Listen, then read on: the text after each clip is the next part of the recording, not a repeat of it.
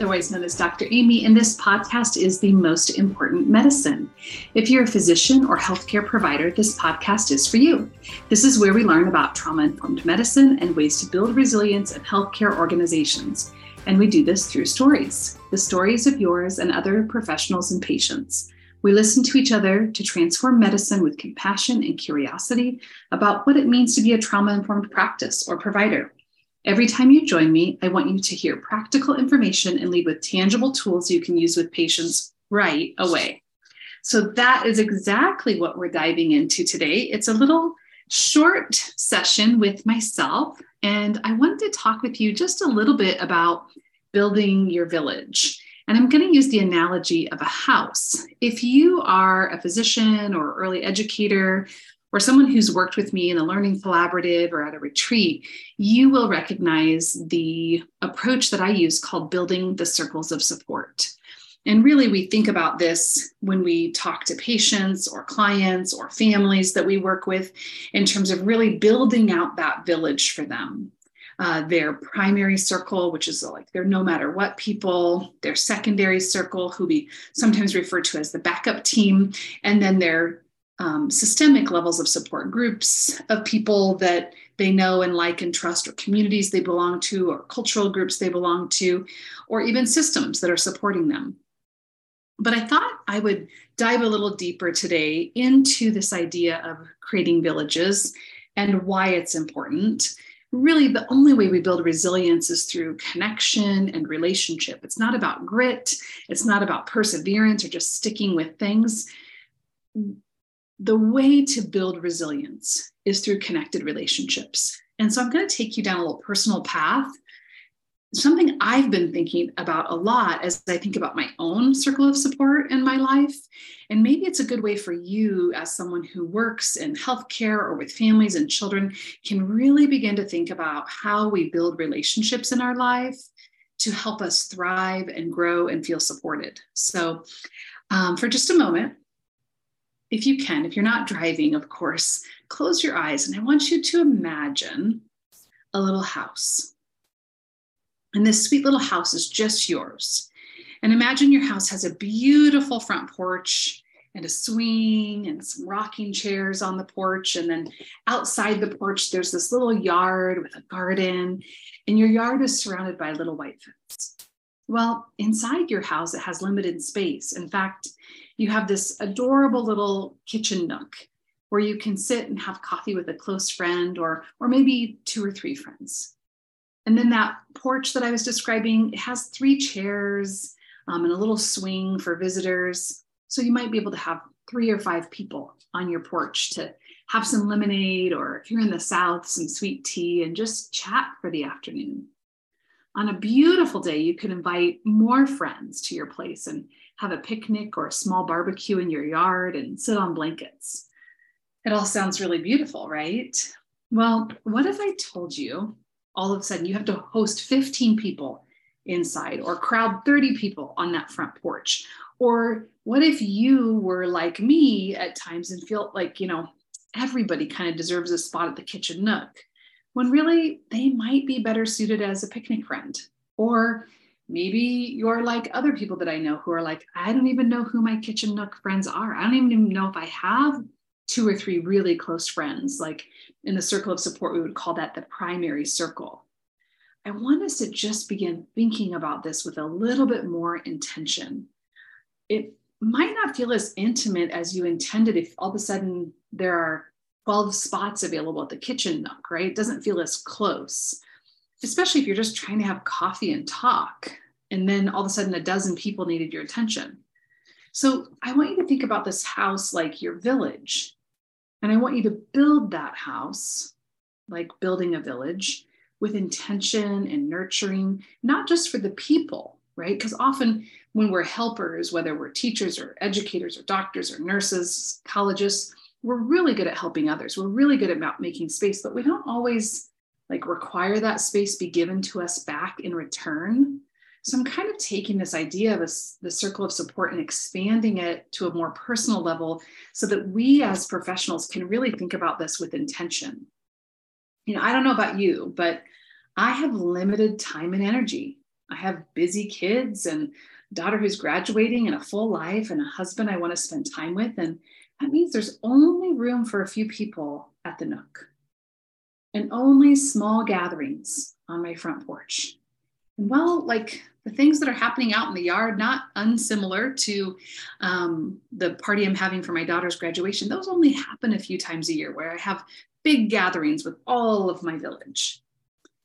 But I would say that in the past, and, and, and not too distant past, if I'm honest, I made the mistake of inviting people into my house, into the little kitchen nook that's saved for intimacy and, and conversation when they really maybe should be front porch friends or maybe even front porch friends who should have been maybe backyard barbecue friends. I don't know a, a better way to describe this. That's why I'm working with this analogy, but it does require a little deciphering. Um, so I've been thinking a lot about who really, who do I want at that kitchen nook? Who do I have time for? Who also gives that back to me in return? Like, not just people that I feel obligated to show up for, but people I want to show up for, and people who want to show up for me without hesitation. And so I've been playing around with some definitions, and I would love to hear your feedback. You can always email me, amy at dramyllc.com. Tell me all the things you love or don't love about this analogy. Um, but here's my my first crack at it. Your kitchen nook friends, right? The the little sweet corner in your kitchen where you might just have coffee and get caught up. These are, to me, these are my no matter what people. These are, other than my husband, of course, these are my girlfriends that I could call day or night. They would drop anything for me and they would show up for me fiercely. And I just realized, even as I was speaking just now, I said, my husband, of course. That's not true for all of you. And I want to acknowledge that, that sometimes your partner or your spouse is not your no matter what person. You may be in a relationship that feels stressful or strained or has trauma involved in it or hurt. I 100% acknowledge that.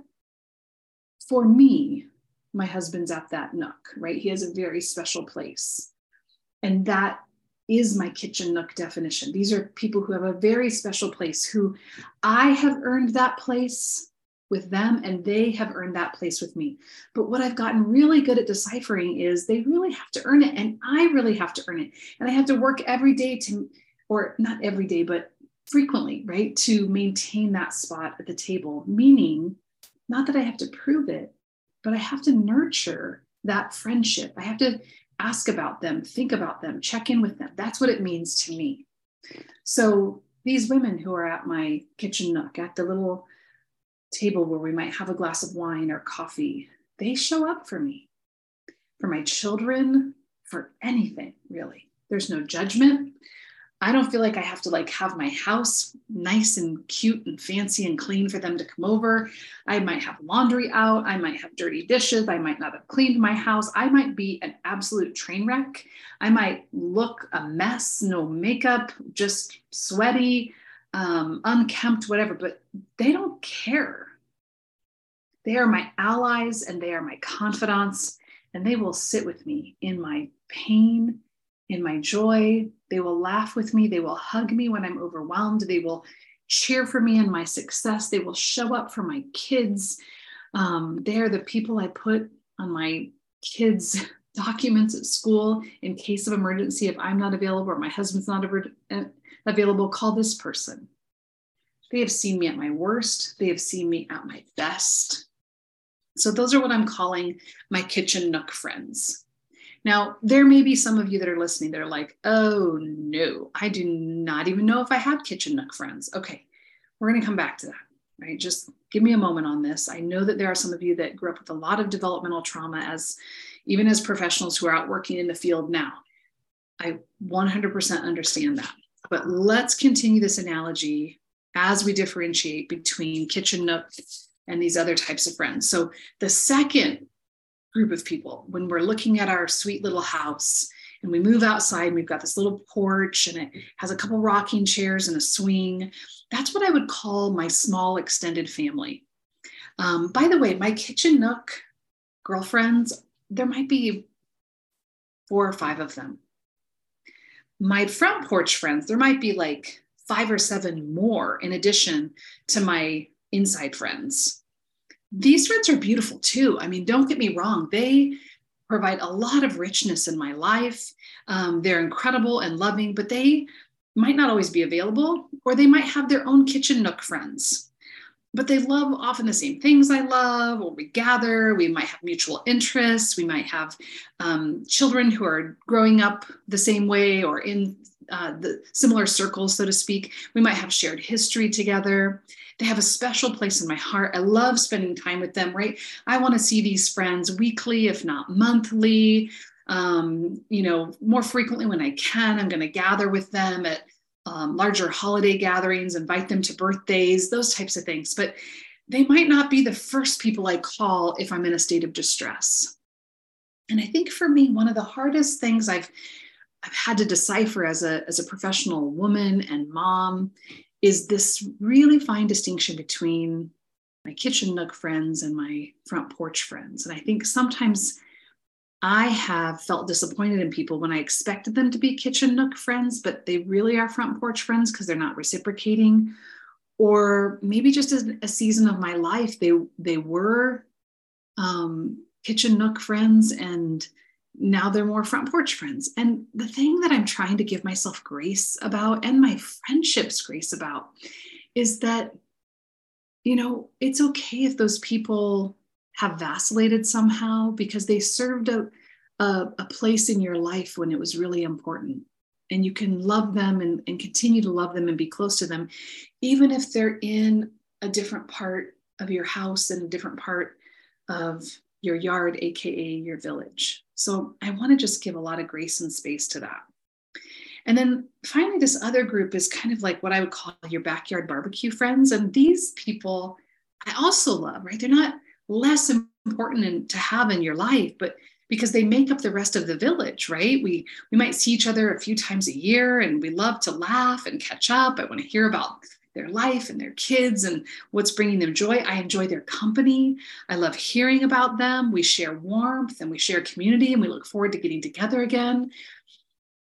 But I might not know if they're contemplating divorce. I might not know if they're struggling with their toddler's behavior. I might not know if their dad was recently sick or they're carrying extra stress or worry because my hope is that they have their own kind of close kitchen nook friends that they're inviting into for coffee or whatever beverage you choose and and getting those immediate needs met because we all need those people um, so i don't know when you're thinking about this analogy maybe think about other parts you're missing. Maybe there's other friends that would be out in the yard or people that you need to be keep outside the fence right? We could have a whole episode on who we keep outside the fence. And you know there are toxic family members and people that have moved out of your life for different reasons ex-spouses um, friends who've hurt you who don't deserve a spot at that table anymore and or even on your front porch for that matter don't confuse these um, is what i'm trying to say and, and if you have nobody at the kitchen nook right if, let me go back to those people i really want you to begin doing some work to see if maybe some front porch friends you could allow in closer to allow yourself to be fully human and vulnerable and begin to share some things with people that you might be going through or experiencing because they want to be there. They want to show up for you. They may even want you to be a closer friend, but they're not sure how to ask. What I know for sure is that those people who are in the most intimate circles in your life determine your health and well being they show up for you, they help you feel loved and connected. And so that's why we do the circle of support for families, right? We know that relational health is an, a determining factor for long term health. So it's critical that we figure this out. And it starts with us as professionals. So I want you to think about who are the people on my kitchen nook, my no matter what people, the people I could turn to for anything. And if I don't have anybody there, or the people are, that are there are not being reciprocal. How do I recreate that special space? The special people who get to be part of the inner workings of my life. And outside of that, who are my front porch friends who are beautiful, celebrated friends who um, have mutual interests and hobbies and joys that we love catching up with and sitting and talking to. All of these spaces around our home, in our home and around our home, create this village that are so important for creating relational health and resilience. So I would love to hear back from you about how this is sitting with you as a professional. You know, we give so much of ourselves every day to our careers that we really have to think about how we're nurturing ourselves in a way that creates our own relational health and resilience. So I'd love to hear from you about how you're building your village, about how you're, you know, feeling confused by these different groups. Um, I want to talk more about what we could and should expect from this village. And I also want to say, I hope that I get to be part of yours, even if I'm just celebrating you from next door um, or waving at you from outside of your fence, telling you you're doing a great job and you are worthy of love and beautiful relationships in your life. Um, I hope that this resonates with you as a professional and, and one way that we take care of ourselves is by taking care of relationships and letting people in. I run a learning collaborative, as, as many of you know, and it's a wonderful way to build community as a professional. The link for that will be in the show notes because really building resilience is really about building relationships and it starts with us.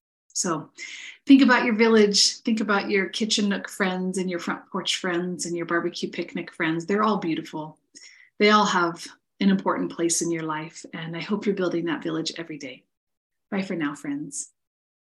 Well, that's it, friends. If you like what you're hearing in this space, I invite you to join us in the Provider Lounge, a learning collaborative to build resilience. It's an incredible group of physicians who meet monthly, get CME, and lean into conversations about trauma, resilience, and other tough topics. This is the most important medicine. Keep listening to other people's stories and let them transform you, and keep sharing your own because your humanity will heal others. We'll talk soon.